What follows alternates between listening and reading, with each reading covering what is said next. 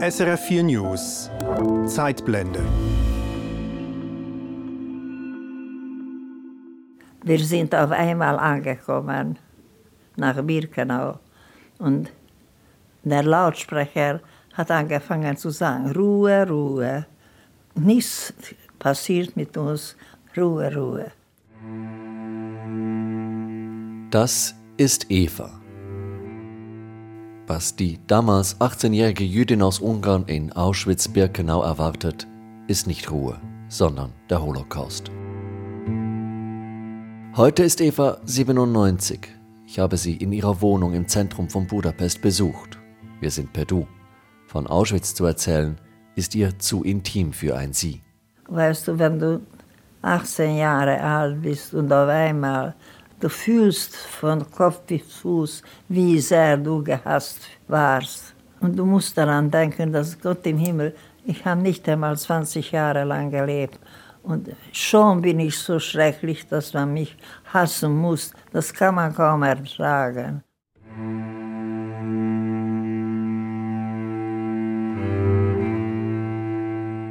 Das ist die Geschichte von Eva Fahidi. Eva erzählt vom Holocaust in Ungarn, der zwar von Deutschen organisiert, aber von Ungarn durchgeführt wird. Sie erzählt vom Geruch in Auschwitz, von den körperlichen Strapazen im Arbeitslager Buchenwald. Eva erzählt von ihren Freundinnen im KZ, vom ersten Brot nach der Befreiung durch die Alliierten und von der Unmöglichkeit im Hass weiterzuleben. Eva erzählt auch, wieso sie 60 Jahre lang geschwiegen hat zum Holocaust und wieso sie sich heute verpflichtet fühlt, davon zu berichten. Eva Fahidi Überleben, um zu erzählen. Das ist die Zeitblende. Ich bin Roman Fillinger, SRF Osteuropa-Korrespondent. Ich habe so viel Liebe in meiner Kindheit bekommen, dass das war für das ganze Leben genug. Eva Fahidi, Jahrgang 1925, wächst in Debrecen auf, ganz im Osten von Ungarn. Sie ist die ältere Tochter eines jüdischen Holzhändlers. Großeltern, Onkel, Tanten leben verstreut über das halbe ehemalige Habsburger Reich. Die Familiensprache ist Deutsch. In der deutschen Kultur bin ich aufgewachsen. Eva erlebt eine behütete Kindheit, obwohl der Antisemitismus in Ungarn schon damals sehr präsent ist. Das Land ist nach dem Ersten Weltkrieg ein Königreich ohne König. Miklos Horthy, das faktische Staatsoberhaupt. Der Nationalkonservative ist kein Judenhasser, aber auch kein Judenbeschützer. Er lässt zu, dass in Ungarn antijüdische Gesetze erlassen werden, schon lange bevor die Deutschen einmarschieren. Zum Beispiel wird Juden schon in den 1920er Jahren der Zugang zu den Universitäten erschwert. Einen Antisemitismus gab es immer in Ungarn. Das hat man mit der Muttermilch aufgesaugt. Ja. Das war so tief in der Volksseele. Das war etwas ganz Normales. Die Fahidis versuchen Eva und ihre jüngere Schwester von dieser Judenfeindlichkeit zu schützen. Mitte der 1930er Jahre konvertiert die jüdische Familie zum Katholizismus. Beide Töchter besuchen eine Klosterschule. Im Winter 1944 schließt Eva gerade ihre Matur ab. Sie will am Konservatorium Klavier studieren, Pianistin werden. Sie ahnt nicht, dass Adolf Hitler in Berlin den Entschluss fasst, in Ungarn einzumarschieren und auch ihre Welt zu zerstören. Auslöser ist die missliche Lage Nazi-Deutschlands im Krieg. Es ist inzwischen offensichtlich, dass das Dritte Reich diesen Krieg nicht gewinnen wird. Die Verbündeten springen ab. Hitler erfährt, dass auch Ungarn die Seiten wechseln will. Und um das zu verhindern, lässt er am 19. März 1944 die Wehrmacht einmarschieren. Ungarn wird faktisch zu einem deutschen Protektorat. Unmittelbar nach den Soldaten kommt einer der Hauptorganisatoren des Holocausts nach Ungarn, Adolf Eichmann. Sein Auftrag, die rund 800.000 Juden in Ungarn zu vernichten. Eichmann und seine SS-Männer kommen rasch voran. Nur drei Wochen nach dem deutschen Einmarsch müssen alle Jüdinnen und Juden in Ungarn den gelben Stern tragen. Und schon bald werden sie in Ghettos zusammengetrieben. Auch Evas Familie muss das großbürgerliche Haus in Debrecen verlassen und ins Ghetto ziehen. Zehn Menschen in einem Zimmer. Dass Eichmann so schnell vorwärts machen kann, ist nur möglich, weil sich die ungarischen Polizisten als willige Helfer der SS empuppen. In Ungarn haben nichts die Deutschen gemacht.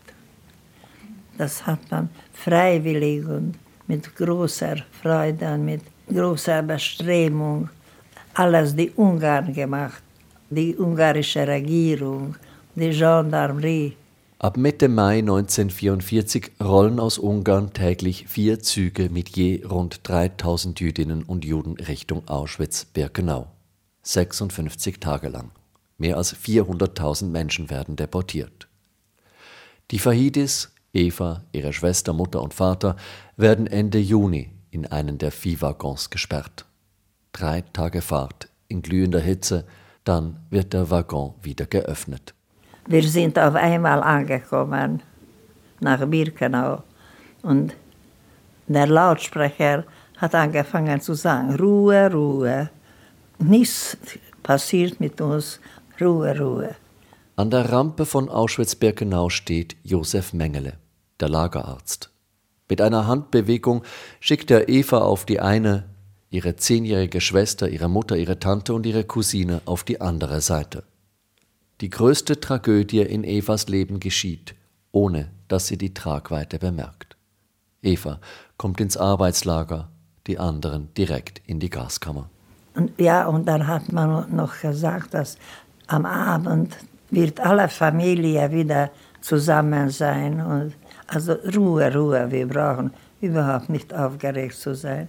Aber natürlich wird Evas Sorge um ihre Familie von Stunde zu Stunde quälender. Es war da ein Mädchen im unserem Alter und die hat sich da so benommen, als ob sie wusste, warum sie dort ist. Und wir haben sie gefragt, wann kommen die anderen und wo sind sie? Und dann haben sie auf den Rauch gezeigt, dort. Der Rauch aus den Kaminen der Krematorien von Birkenau. Kannst du dir das vorstellen, wie das ist, wenn du fragst, wo sind die anderen? Und man zeigt dir auf den Rauch. Das ist so unrealistisch. Man kann das nicht glauben.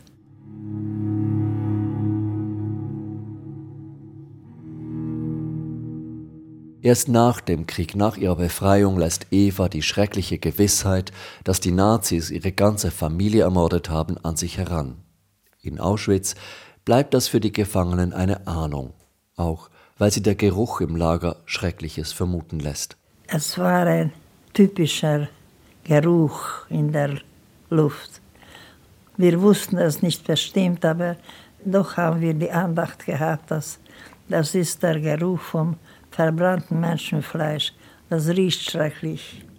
In Auschwitz leidet Eva am Hunger, am Durst und an den zahllosen Grausamkeiten, die sie sieht, riecht und hört.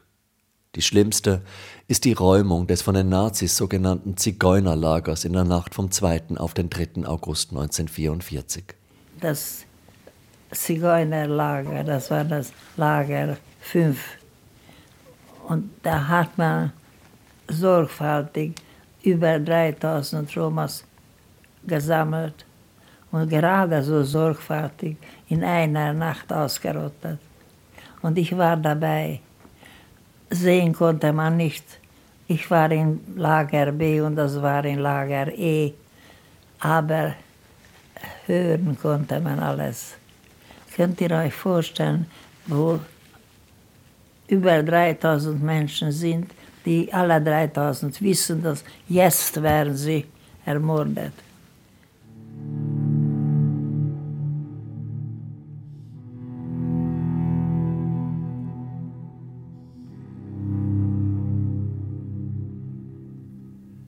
Wenn Eva von Auschwitz erzählt, spricht sie meist von wir.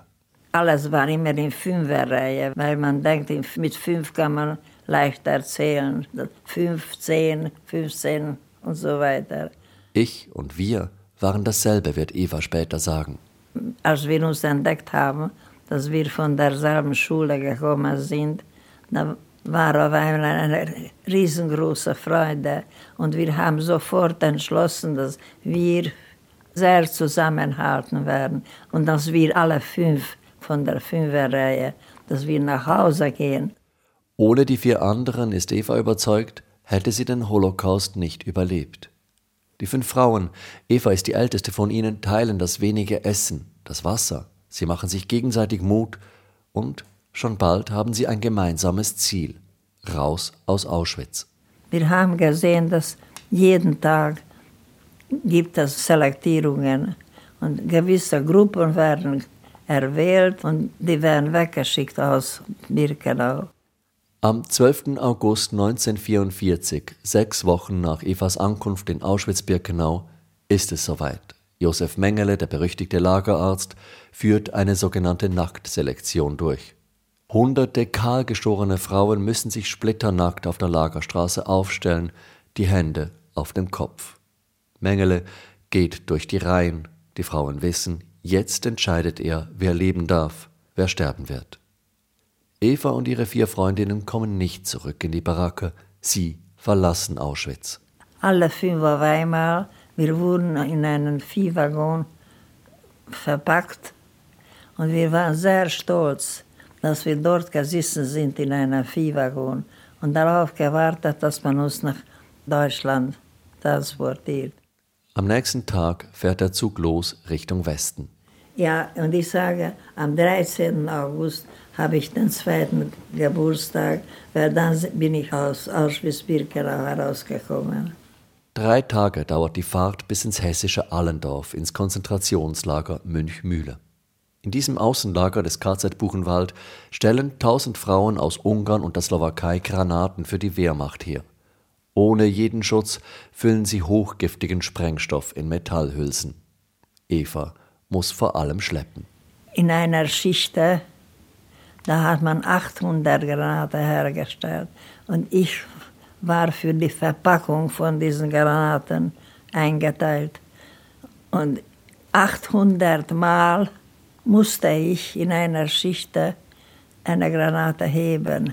Zu zweit 50 Kilogramm, 800 Mal jeden Tag. Unter den Folgen dieser Schlepperei wird Eva ein Leben lang leiden. Ich wollte Pianistin werden, aber mein Rückgrat ist so kaputt gegangen in dieser Schlepperei, dass ich nicht sitzen konnte. Eva leidet unter der Plackerei an den Erniedrigungen durch die Wärter, am Hunger und an der Kälte, die sich mit dem herannahenden Winter in jeden Winkel ihres Körpers schleicht. Und doch, sagt Eva, ist es um vieles besser, in einem Außenlager von Buchenwald zu leben, als in Auschwitz auf den Tod zu warten. Solange wir arbeiten können, weil wir die Kraft dazu haben, solange wird man uns vielleicht doch am Leben lassen, weil die Kriegsindustrie hat sehr viele Arbeiter gebraucht. Eva und ihre vier Gefährtinnen überleben den eiskalten Winter. Vom Vormarsch der Alliierten im Westen und der Roten Armee im Osten hören sie nur Gerüchte. Und doch mehren sich auch im KZ die Anzeichen, dass der Krieg bald zu Ende geht. Die Essensrationen werden noch dürftiger, immer öfter geht das Material für die Herstellung der Granaten aus. Und plötzlich Ende März 1945 werden Eva und die anderen Frauen von den Nazis Richtung Osten aus dem Lager getrieben. Man hat uns aus unseren Lagern weggeschickt. Solange man in einem Lager war, hat man doch irgendeinen Platz gehabt. Das war dein Lager. Und dann war jemand, der uns doch etwas zu essen geben musste. Und dann auf einmal ist niemand mehr zuständig. Auch die Wachleute setzen sich ab. Die fast tausend Zwangsarbeiterinnen zerstreuen sich. Eva verliert ihre Gefährtinnen. Sie ist auf sich alleine gestellt, irgendwo in Deutschland. Bis auf einer Wiese eine Gruppe amerikanischer Panzer auf sie und zwei Dutzend andere Frauen zurollt. Dann sind sie ein Stück gekommen, sind stehen geblieben, sind herausgestiegen aus den Panzern und haben angefangen zu schreien. Wer seid ihr? Warum sieht ihr so aus? Englisch und schlecht oder gut haben wir geantwortet. Die Antworten überzeugen, die Amerikaner lassen die Frauen aufsteigen. Sie fahren mit ihnen ins nächste Dorf, klingeln bei den Bauern und befehlen diesen, die spindeldürren Frauen zu versorgen. Du musst ihnen zu essen geben, du musst ihnen Wasser geben und Seife geben und, und niemand hat sich gewagt zu protestieren. So war die Befreiung.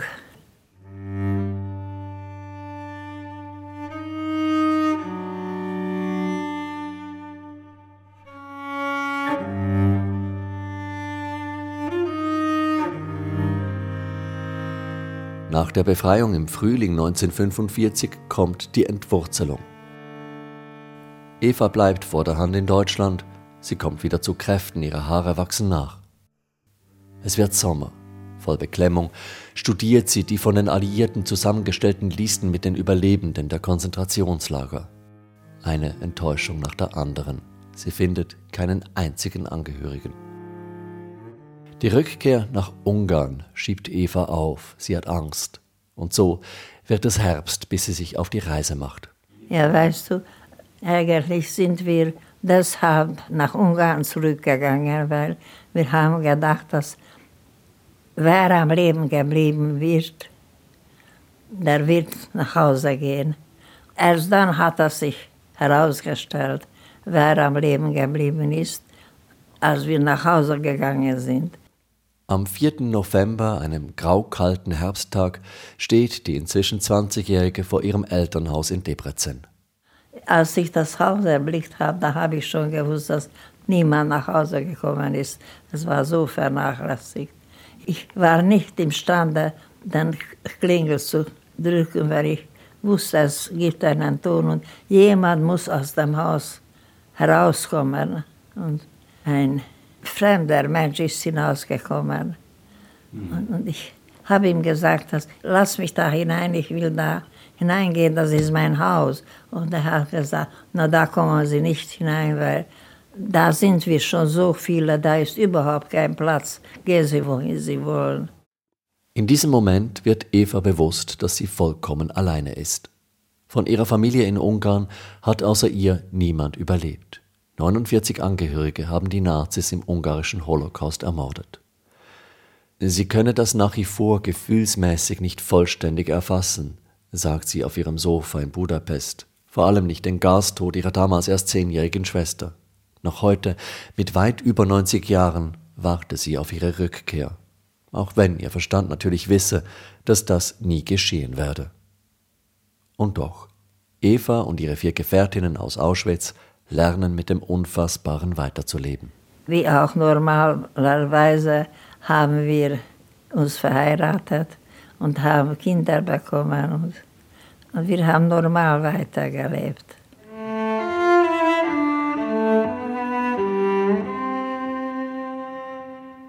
Zunächst kommt Eva bei einem Onkel unter, der in der Slowakei als Partisan den Zweiten Weltkrieg überlebt hat. Zwei Jahre nach Kriegsende dann heiratet sie einen Journalisten, der Redaktor ist bei einer kommunistischen Parteizeitung. Auch Eva ist inzwischen überzeugte Kommunistin. Sie schwärmt von Marx und arbeitet in der Volksbildung, sammelt unter anderem in der ungarischen Provinz Volkslieder und Tänze. Doch schon Anfang der 50er Jahre kommt die Ernüchterung. Ihr Ehemann fällt bei der lokalen Parteiführung in Ungnade und wird verhaftet. Auch Eva verliert in der Folge ihre Wohnung und ihre Stelle, sie wird zum deklassierten Element. Als Hilfsarbeiterin schickt man sie auf eine Baustelle. Sie schleppt statt Granaten wie in Buchenwald nun Backsteine und Mörtel. Die Ehe überlebt diese schwierige Zeit nicht. Eva lässt sich scheiden. Später schafft sie dank ihrer ausgezeichneten Deutsch- und Französischkenntnisse den Sprung in den staatlichen Außenhandel. Sie reist regelmäßig ins Ausland, auch in den Westen. Auch privat kommt für Eva nach der Scheidung und einer großen, aber unglücklichen Liebe eine ruhigere Zeit. Sie heiratet noch einmal, diesmal den Finanzdirektor eines großen staatlichen Unternehmens. Kinder kann Eva keine bekommen, doch als ihre beste Freundin stirbt, wird sie zur Ersatzmutter für deren Tochter im Teenageralter. Heute hat sie Enkel und Urenkel. Über die Zäsur, die ihr Leben in ein Vorher und ein Nachher teilt, über Auschwitz und Buchenwald, schweigt Eva. Fast 60 Jahre lang. Sie will ihre Familie schonen. Und in der Öffentlichkeit über den Holocaust zu sprechen, ist im kommunistischen Ungarn zwar nicht explizit verboten, aber es ist nicht erwünscht. Vor allem aber schämt sich Eva. Wenn man richtig traumatisiert ist, kann man jahrzehntelang über dieses Trauma nicht sprechen, weil man hat während dieser ganzen Zeit die ganze Selbstschätzung verloren, weil man kann es nicht ertragen, dass ich war diese blöde Gans, mit der man das alles getan hat und ich habe es geduldet. Und das dauert eine lange Zeit, bis man das wieder zurückbauen kann. Erst im Jahr 2003, 59 Jahre nach ihrer Deportation, 14 Jahre nach dem Ende des Kommunismus, hört Eva auf zu schweigen. Sie ist in Südpolen und beschließt, die Gedenkstätte Auschwitz-Birkenau zu besuchen. Ich dachte, na, wenn ich schon einmal da bin, sollte ich anschauen, was daraus geworden war. Und es ist daraus geworden ein Museum mit sehr, sehr wenig Aufmerksamkeit aufgebaut. Und es hat überhaupt nicht ähnlich gesehen dazu, was ich dort gelassen habe. Und dann war ich wirklich sehr empört. Was Besuchern wie mir in der Gedenkstätte das Herz zusammenzieht, die Ruinen der Kremationsöfen von Birkenau, die zugigen, engen Baracken, die Schuhe von vergasten Menschen, all das geht für Eva unter in den Besuchermassen, die sich durch das einstige Vernichtungslager wälzen. Zudem fehlen die Geräusche und die Gerüche von damals. Man könne nicht wirklich erfassen, was die Gefangenen in Auschwitz erlebt haben. Und ich habe das Gefühl gehabt, dass ich bin deshalb am Leben geblieben, weil ich darüber reden muss, weil die Menschen keine blasse Ahnung darüber haben, was war da los. Und so beginnt Eva mit 78 Jahren zu erzählen. Das kann man einfach nicht glauben, dass das gibt. Und wenn ich Jugendlichen erzähle, denke ich sehr oft daran, dass ich darf nur so viel erzählen und so erzählen, dass meine Plausibilität bleibt, damit sie mir nicht sagen, sagen dass das ist nicht wahr. Aber das war doch wahr, ja. Sie schreibt zwei Bücher, eines über ihre Erlebnisse im Holocaust und eines über die Zeit danach. Sie besucht zahllose Schulen in Ungarn und in Deutschland. Sie trifft den deutschen Bundespräsidenten und die Kanzlerin. Und mit über 90 kreiert sie zusammen mit einer jungen ungarischen Tänzerin eine autobiografische Tanzperformance. Óriási ugatás és ordítozás közepette megérkezünk valahová, kidobálnak bennünket a vagonból. Nem engedem el anyukám kezét. Éva balra megy, jobbra, majd később találkozunk. Ich bin der Meinung, dass wenn man schon am Leben geblieben ist, soll man sich nicht schonen. Nicht sich soll man schonen, sondern die Jugendlichen.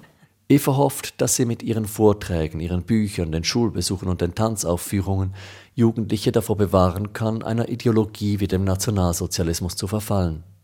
Vor allem Ungarn macht ihr Sorgen. Wenn eine rechtsnationale Partei im Parlamentsgebäude von Budapest eine Büste von Miklos Horthy aufstellt, der als Staatsoberhaupt den ungarischen Holocaust zugelassen hat, wenn Regierungschef Viktor Orban den jüdischen Financier George Soros als Sündenbock für alle möglichen Übel benutzt, dann weckt das in Eva Erinnerungen an den Hass, den sie als Jüdin in ihrem Heimatland erlebt hat. Sie ist sich sicher, der Antisemitismus in Ungarn ist nicht weg. Und der ungarischen Demokratie traut sie auch nicht. Eigentlich hat Ungarn keine demokratische Traditionen. Wer Eva Fahidi heute besucht, trifft auf eine gebrechliche Frau.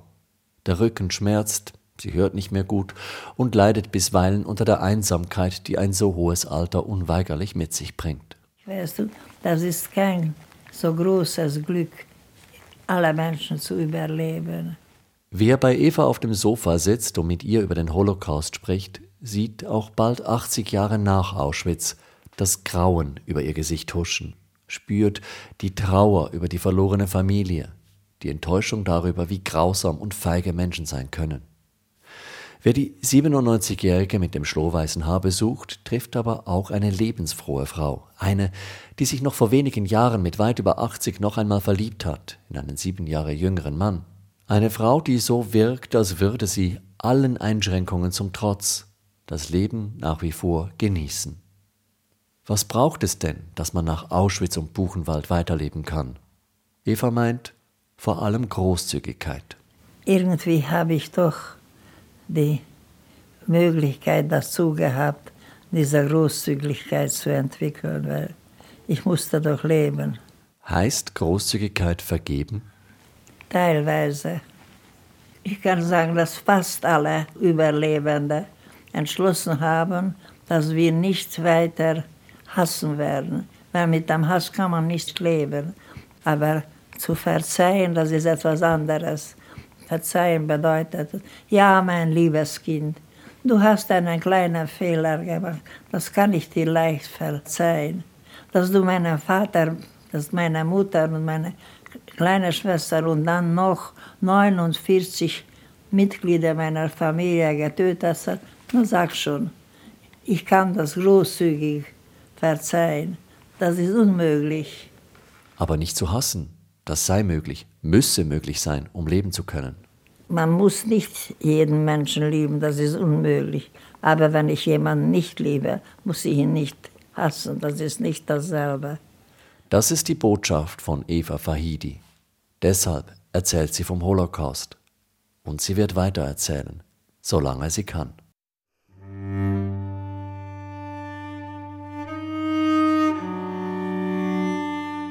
Eva Fahidi, Leben um zu erzählen. Das war die Zeitblende. Ich bin Roman Fillinger, Osteuropa-Korrespondent von Radio SRF.